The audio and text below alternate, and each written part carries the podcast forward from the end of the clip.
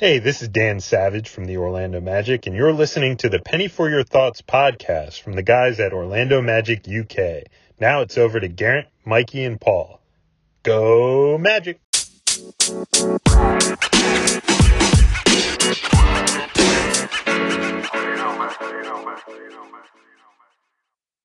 What's up, Magic fans, and welcome to episode 28 of Penny for Your Thoughts. My name's Mikey. Uh, as usual, I'm joined by the gruesome twosome. Um, I stole that line from you from the other week, Paul. Gonna, Uh, gonna say that's my line. yeah, I know, but got to find something original for next week. You guys all right? How's the Achilles, Paul? Paul's been uh, Uh, walking for charity for the last, what, 40 days? Uh, yes, yeah. Uh, Last one was today. Finished today. Finished with a eight mile walk, and uh, yeah, the Achilles is good. It's held up, so happy with that. Good lad. Geraint, have you Raised- cheered up?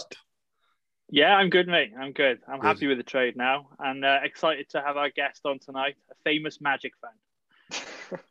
As uh, Zach Lowe said on his podcast, one of only about three, and one of one of about eighty-five Magic fans in the world, which we always I know. find funny. It's always We got four in the same room now. Yeah, absolutely. And uh, we're delighted to be joined by uh, Kevin Clark, who's a writer for The Ringer, covers the NFL, um, a big Magic fan. Uh, I think you were born in Orlando, Yeah, Kevin. born and raised. Born and raised. And, uh, absolutely. So you're glutton for punishment, just like the three of us, being a Magic was- fan.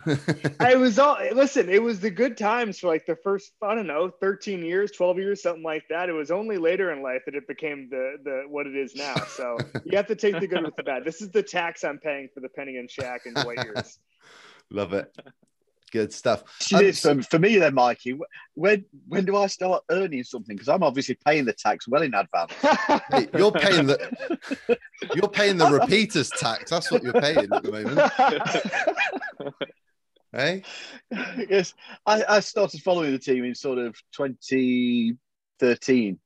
So uh, that's that's the point I came to the uh, to the NBA. So it's uh, only been rebuilds that I've known, except for the uh, 2018-19 season.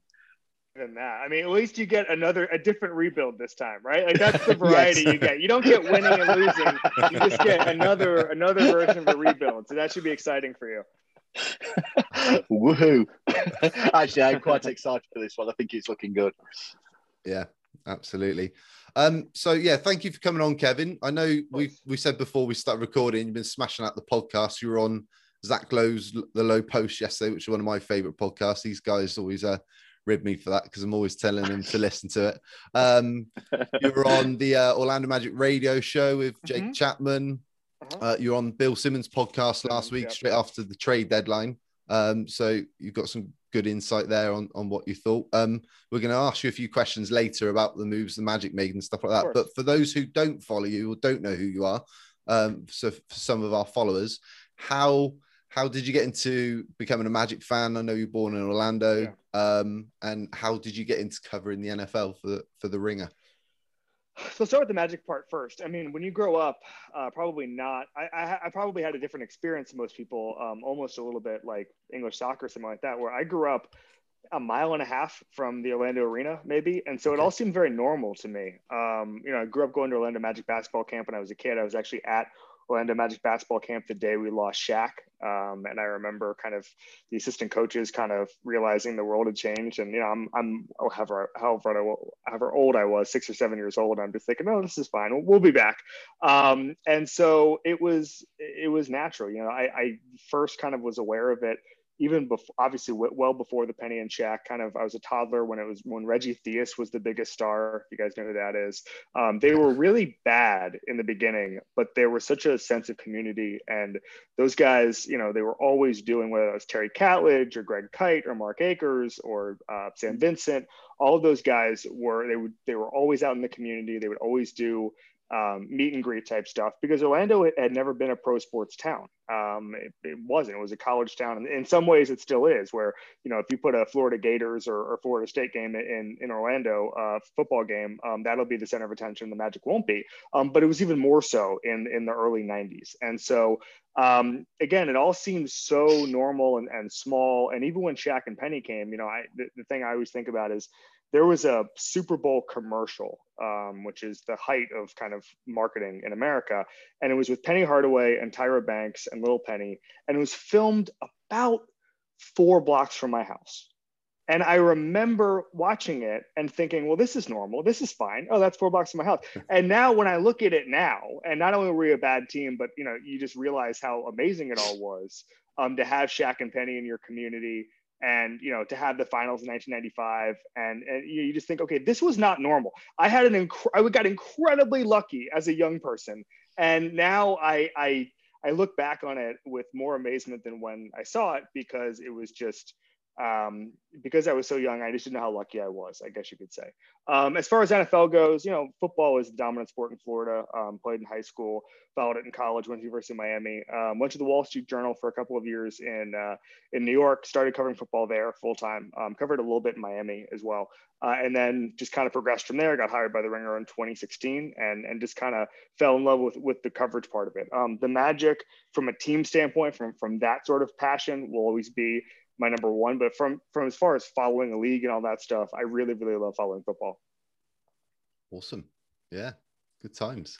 Um, well, we've got two good games to talk about. Uh, yeah. that happened since our last podcast. So we've got the Lakers and the Clippers games uh, to recap. Um, two two similar games really where the magic got off to a bit of a slow start offensively on both games and and really turn turn the dial up in the second half um the lakers game we obviously saw the the return of rj oh sorry the the first game of rj hampton yeah. otto porter and uh, wendell carter jr in a magic uniform yeah. um but like i said I mean, it was a close game. I actually didn't see half of the third quarter. Uh, that's a, that's another story, but that's a, a mess.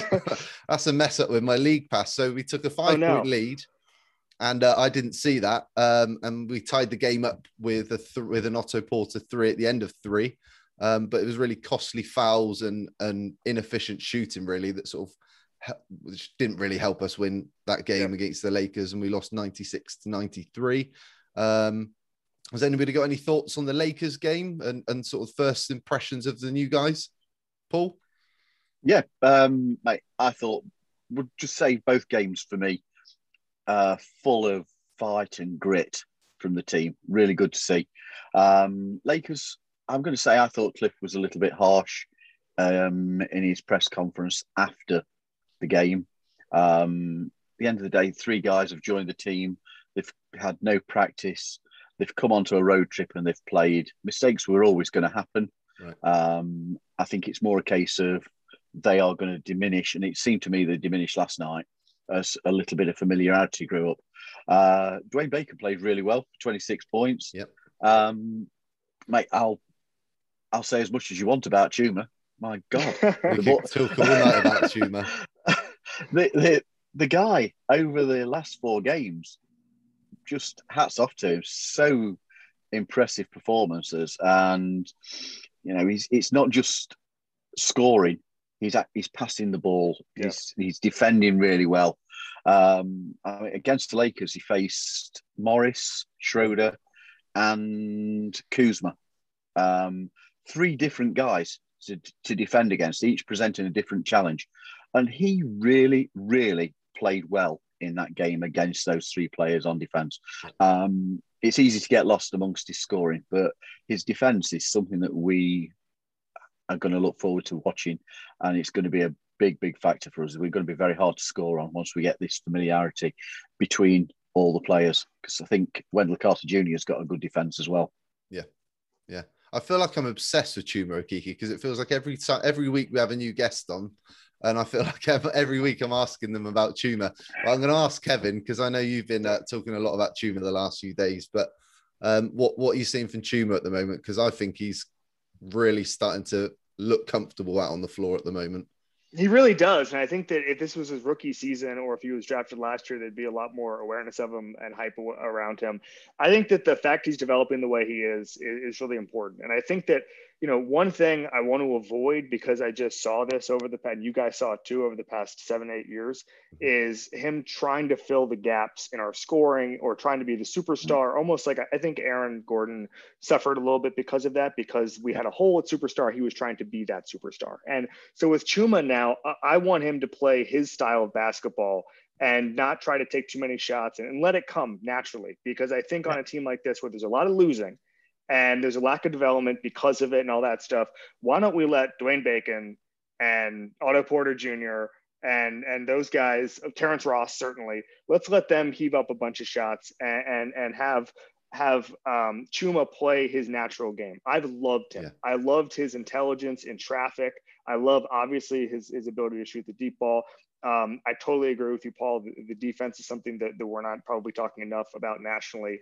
I think that we have, and this is something Zach Lowe said in the podcast yesterday, but I think a lot of times when you're in total rebuild situations, you don't have anything. You're just you're just absolutely uh, wiping the slate clean, and I don't think that's the case here. I think yeah, between I Fultz, Fultz being healthy, Isaac being healthy, and then Chuma, and then Cole Anthony for depth behind Fultz, I think that is a really really good building block, and that's why I think this is a more impactful and important rebuild than it was eight years ago. Yes, Vooch was good, but he was still developing. These guys are further along. I mean, this is not 30 year old Vooch um, that, that, we're building around. These are young guys who can play, who have defined roles. So much about the last rebuild didn't make sense. It was just Hennigan acquiring assets and then just seeing what we could do with them. It was a lot of not being able to shoot. I mean, that was kind of the original sin of everything was just that, that Hennigan thought that shooting could come later. It never came, never came later. Chuma is the exact right guy to have to start this building process.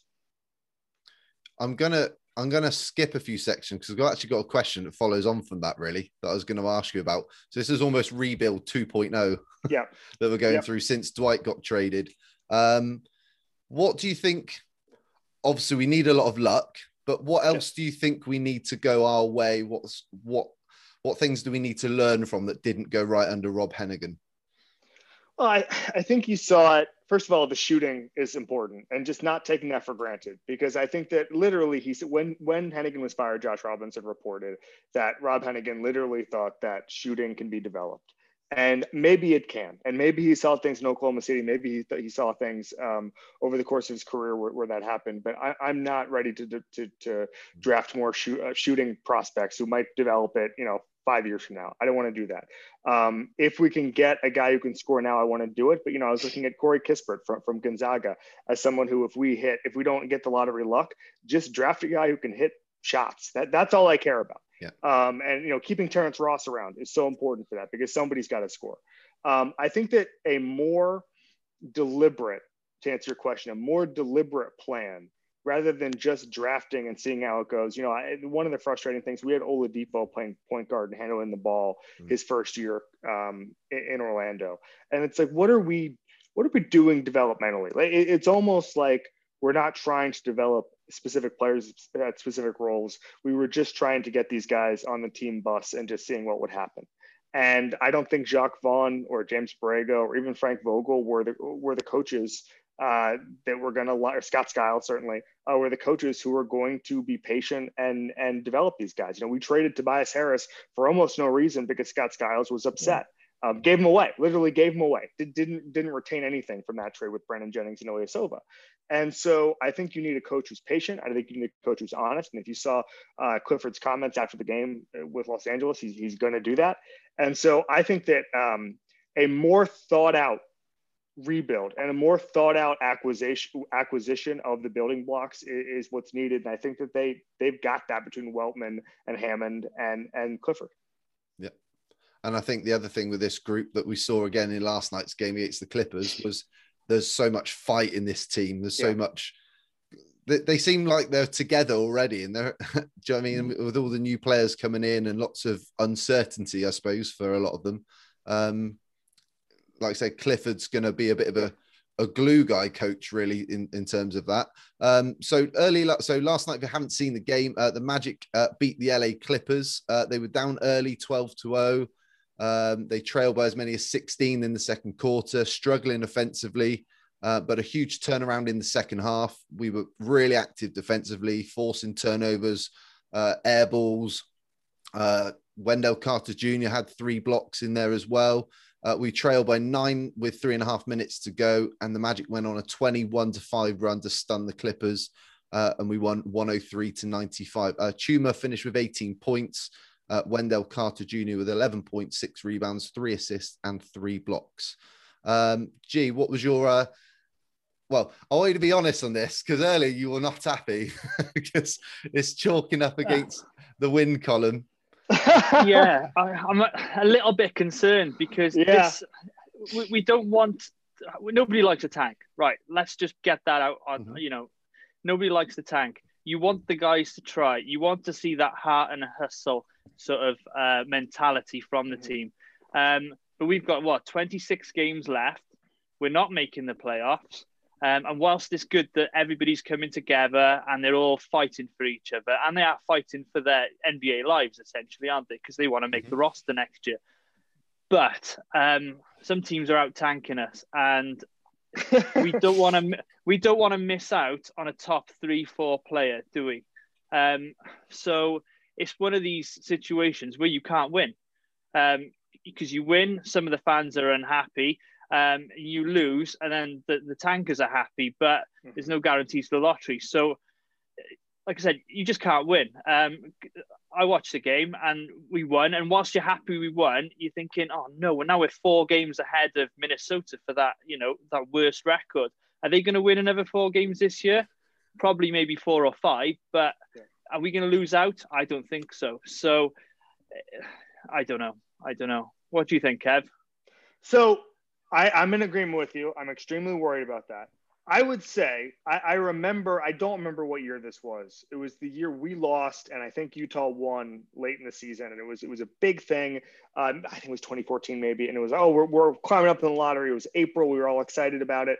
And a you don't get the lottery luck, uh, and so it doesn't matter. Or B the prospects just don't end up being who you want it to be, and so when you've gone through the process, and I've gone through it eight times now, nine times. I mean, yeah. think about how many times. I mean, going back, you know, Dwight Howard 2004, we won all that stuff.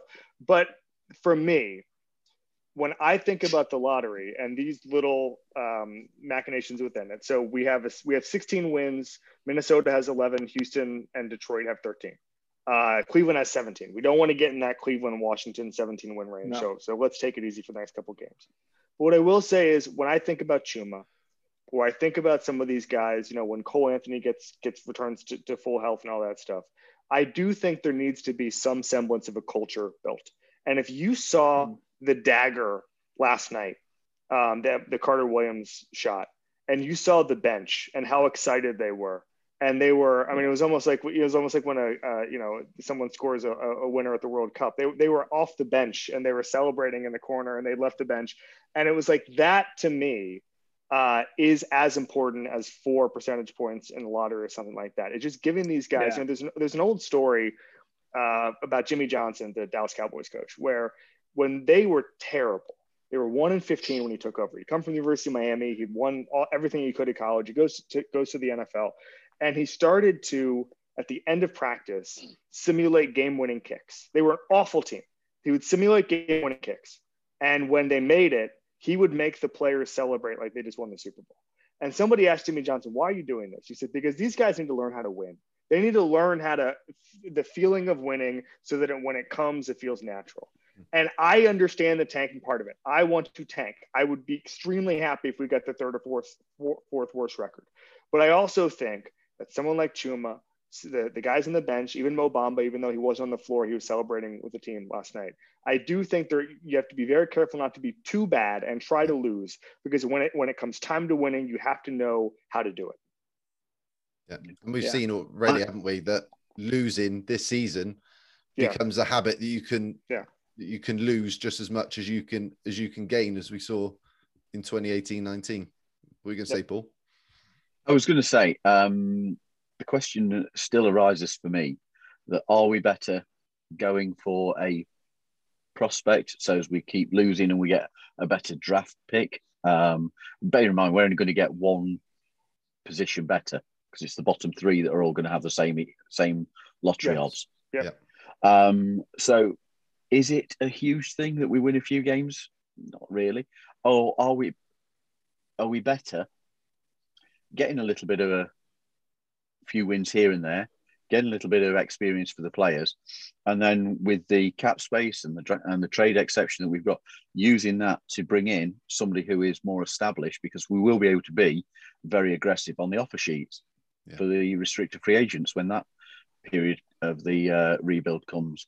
So I'm, I'm not sold on the the fact that we need to be in that bottom three as yet. I'm not sold on it. But then again, I don't watch sports to lose.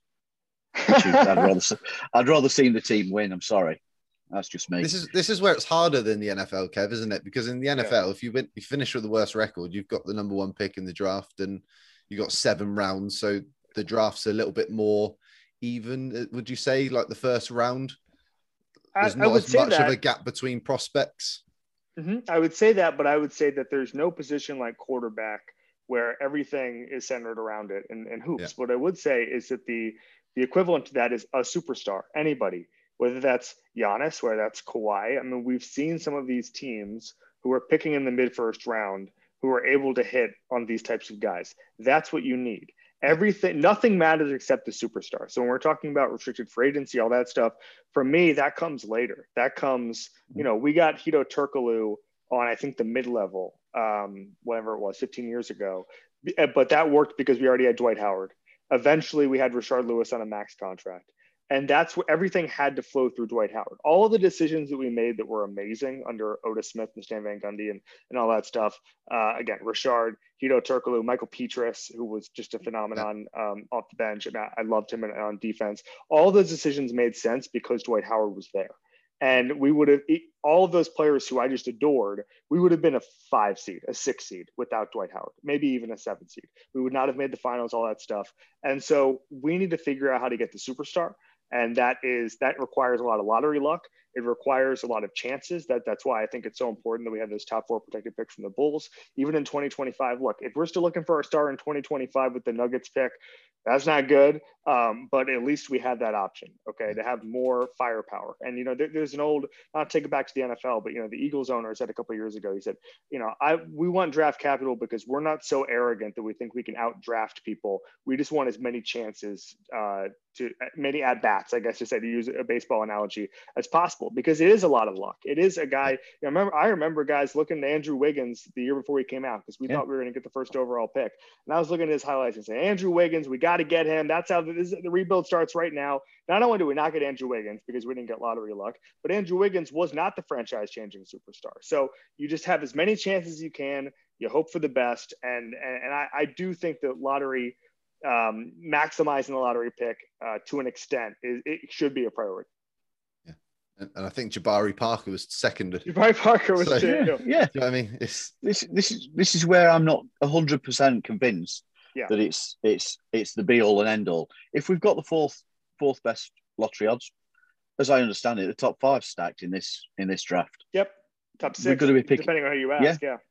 So we're going to be getting somebody who has got a good potential. And are we? Do you, do you go for the best player available, or do you go for a particular um, position or a particular need? Uh, that's, that's where again people disagree as to what, which one which one you do. Uh, let me yeah, ask you. Guys, oh, sorry. Go ahead that leads us on to one of the questions we've got. So, with so many young players already on the roster, Kev, um, have you got any concern about who the Magic end up drafting and how these sort of pieces eventually fit together, or is, or is it about acquiring the best, you know, talent now and then just seeing who's the best to stick so, with?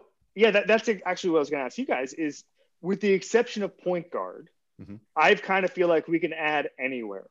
And if it's Cade Cunningham, you just take it and figure it out later. I think that the story of modern basketball, modern basketball is guys can fit on the floor no matter their positions. Um, again, with the exception of probably point guard.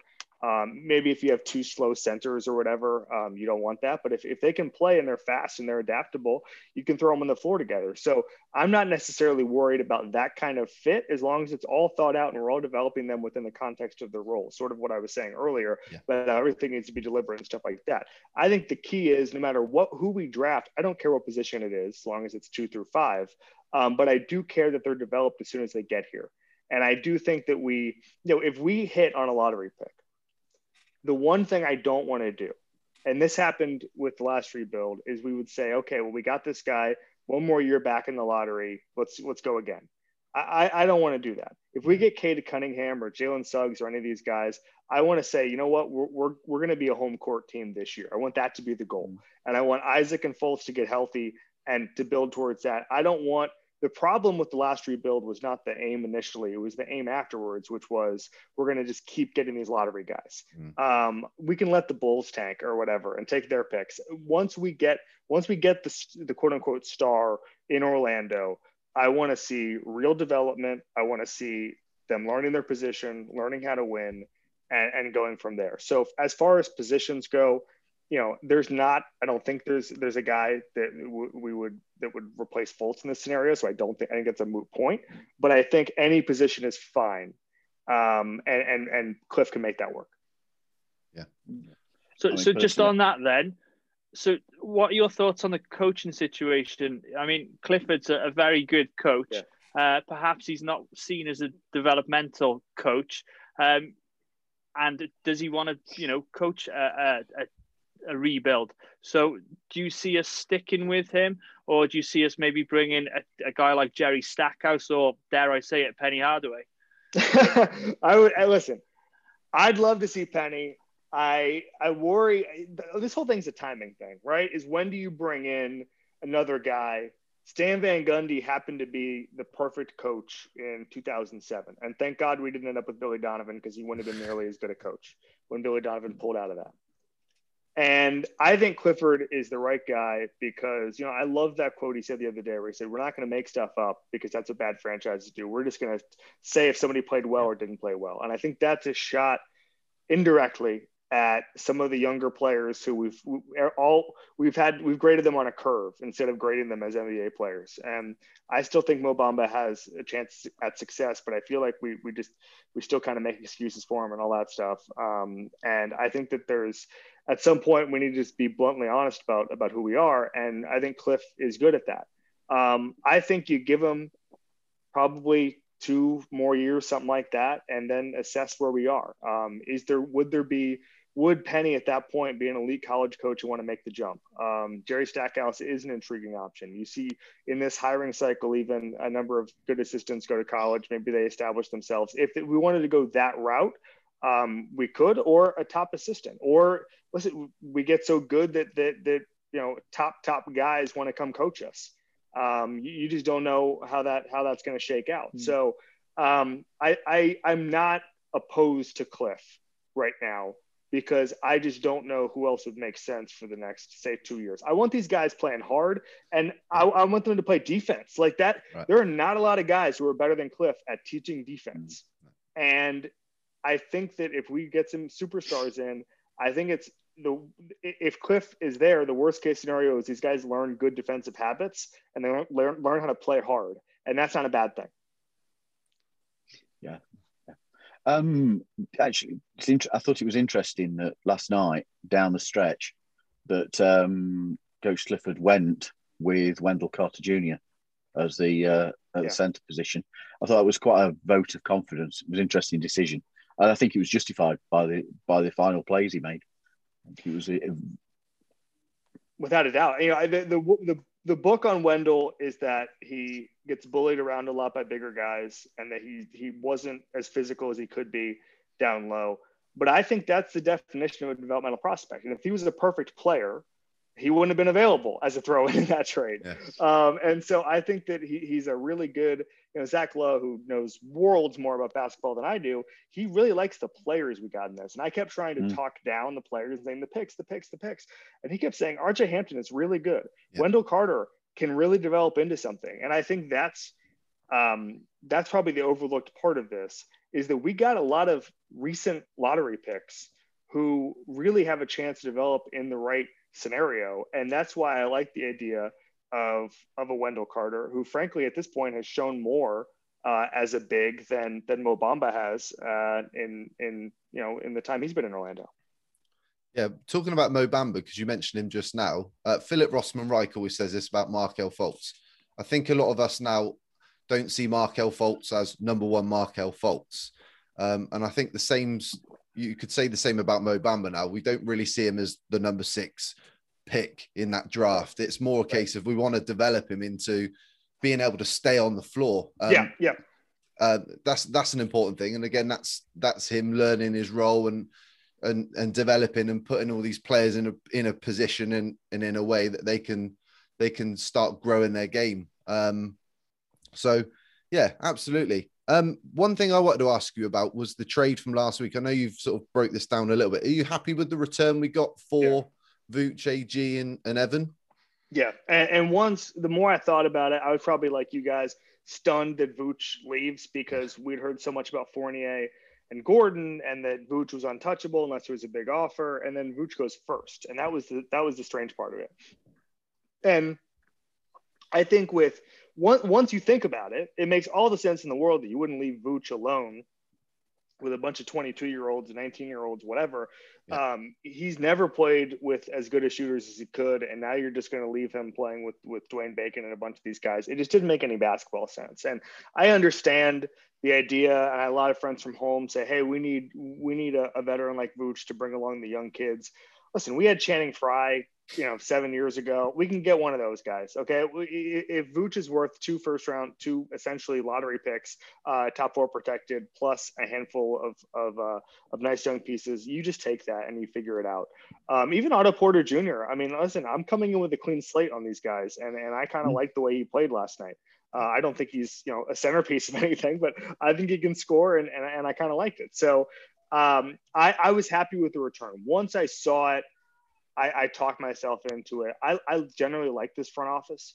Um, and I think that they're they're pretty smart yeah, dudes, and, and we saw how patient that they've been. And one thing I didn't know, one thing I was worried about is sometimes you can confuse patience for being smart, right? Like, and then all of a sudden it's like, oh wait, they were just stalling, and it turns out they weren't capable of anything. And what I saw last week is that the patience was actually in service of something good, and that's a big relief to me. Yeah, yeah. Well, we got you got three people here that will still believe in in them. Yeah. There's yeah, a absolutely. The, we said it on Saturday, didn't we? When we had when we had Josh Robbins on. There's a there's a bit of a uh, an expectation of people on Twitter that think that the Magic off front office just sit on their hands every trade deadline or, right. or during the front or during the during the off season. I don't think that's true at all. Like you said, a, a bad no move is better than a bad move at the end of right. the day. So right, exactly. Yeah, they could have given Vooch away two years ago when he wasn't at his peak, but they knew how he was developing, how the team was developing. I, I thought I thought it was very interesting. Yeah, yeah. You know, when uh, as part of the Evan trade, we got the trade exception.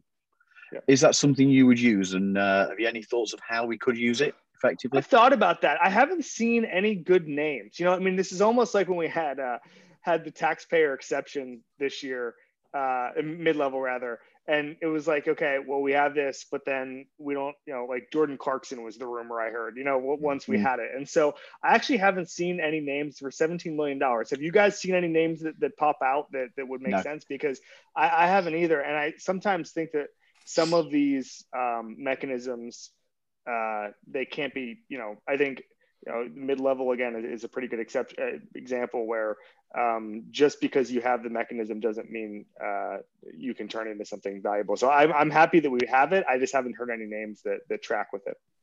Yeah. There's also been a lot of talk this week uh, with Drummond going to the Lakers and the yeah. Nets getting Griffin and Aldridge um, through the buyout market about um, how it's helping the rich get richer and is skewed against um, small market teams. What's your thoughts on that, Kev? I think that first of all, a lot of these big names are bigger names than players at this point. And you know, I remember the Heat, the Miami Heat. We used to get these buyout guys when they had LeBron and and Wade and Bosh, and then you'd see them play in you know April or the second game of the playoffs, or whatever, and say, "Wow, these guys are are done. These guys cannot play." Um, and so I'm not talking about Drummond in general. I'm just saying a lot of these buyout guys are bought out for a reason. Some of these guys get bought out early, and and you know why that happens. Put that aside. But I I tend to think if you guys were already rich beyond all imagination, and you know were cut loose from a team that had you know just won 15 games or whatever, I think going to play in Los Angeles for not a lot of money seems like a good a good thing. And going, you know, playing in Brooklyn with, with three superstars seems like a good thing. So I understand kind of the rich get richer mentality, but I also understand if you're a free agent, and you've already made a ton of money and you've been bought out and you're basically being paid to go play for somebody else, um, I, you would you would maximize your opportunity to win a ring and have fun. So yeah. I don't think you know the the problem with the whole like oh it hurts small market teams thing I mean, I guess you could make the argument that that somebody like a, a Milwaukee is hurt in that scenario, um, or even a Denver is hurt in that scenario. Um, but I also think that a I think that it doesn't really matter all that much. I mean, there was there was a couple stories last week written about how how rarely that these things matter.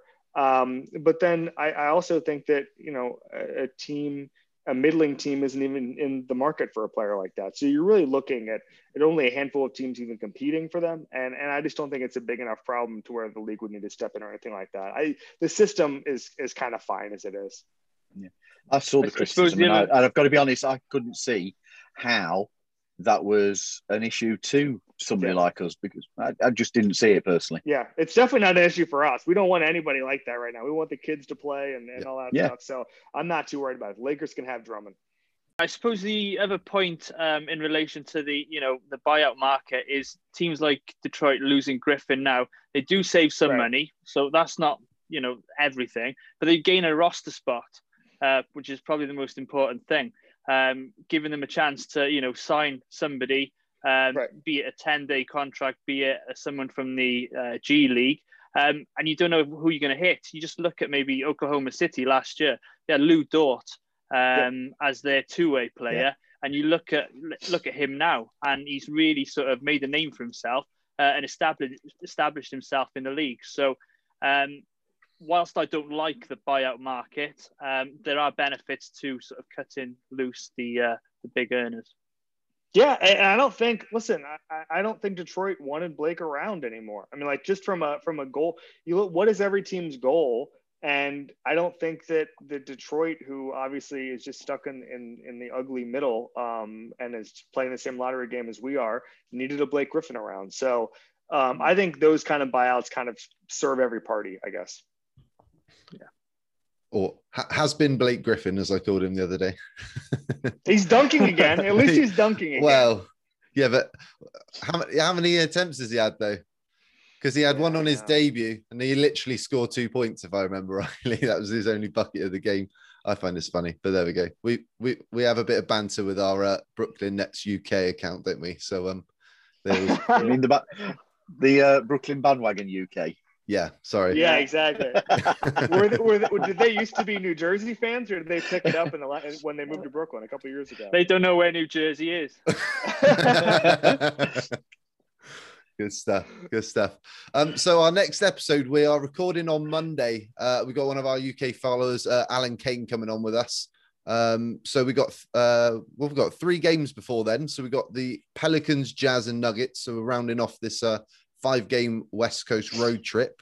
Um, last week, Garrett got his weekly prediction half right. You said one and one, but you actually said we'd beat the Lakers.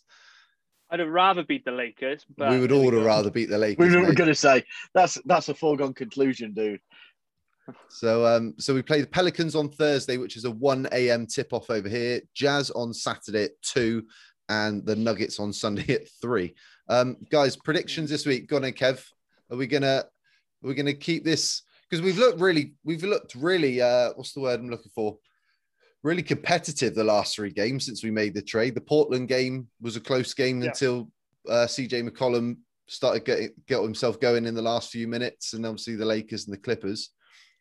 Yeah, you know, it's interesting. And I'm also more intrigued by it because we're playing a different style of basketball because Vooch isn't mm. there. So much flowed through Vooch the last eight years um, that just even seeing what it all looks like has been fascinating to me. And the fact that we're competitive makes it doubly so. Um, I know G is uh, is is is sort of anxious that we're going to win some of these games, and I, but I, I will say uh, I do think we after after the letdown. I've seen this Magic team. Not that it was it's one to one, but uh, I've seen this Magic team have some letdowns in the past. They only they they can only be so good for for a stretch of time. I, I unfortunately think we go over two. We got three games. So you're going to oh, three. Oh, sorry. Oh, uh, oh, jeez. All right, so uh, Pelicans, Jazz, and Nuggets. Yeah, no, no, no. I, I see. I see the schedule. Um, all right. I think we beat. I think we. I think we beat the Nuggets. Oh.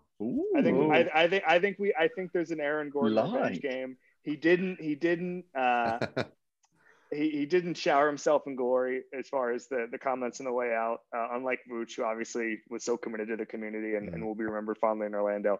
I think we we give it we give it our all and we, and we beat Denver. His um, did you see his his post game comments after the second game?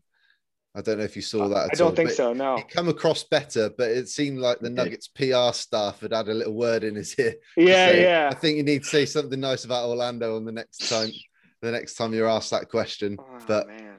yeah, I just didn't like it. I just it just rubbed me the wrong way, but that that's fine. That's cool. Gary? Yeah. Um, I think we're gonna get a blowout uh, loss in the next couple of games, uh, just to bring us down to earth a little bit.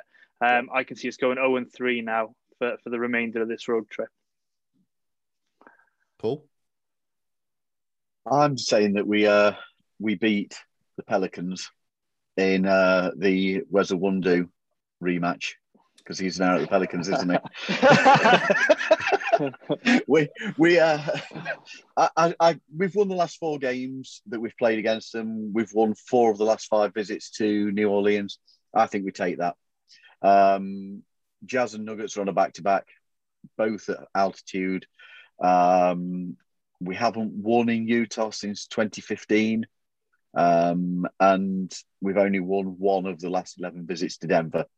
So one and two for me. But I would love us to beat the Denver Nuggets. You got to yeah. believe. You got to believe. I think I would love us to do that. We can. We can get. We have enough. I know this is weird thing to say. We have enough NBA level players. This is not a yeah. barren mm-hmm. wasteland. We have enough NBA players where we can get hot for an evening, um, and beat almost anybody in the regular season when it's not, um, you know, maximum intensity. I will say this we've won three out of our last 10 games, but so has Washington, Cleveland, Detroit, and Minnesota. Houston have only won two out of the last 10. So, gee, feeling a little bit down because I'm just, I'm just a bit nervous. Lottery night's going to be awful because the other teams are all in the same boat. So, um, I'm going to say two. Uh, so I'm going to go one and two.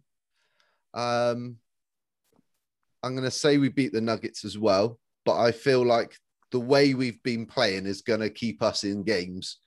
Um, yeah, and then it just depends whether Dwayne Bacon goes off on one and we don't see him pass the ball for a second half, and you know, Dwayne Dwayne Bacon throwing up what he what he can in in 48 minutes. Um, yeah, so I'm going one and two. Um, guys, got anything else you want to add? Only that I'm surprised that G's become a professional tanker. I know. He's probably the one that didn't want it. he'll most. be changing. He'll be changing his name to Tank for whatever.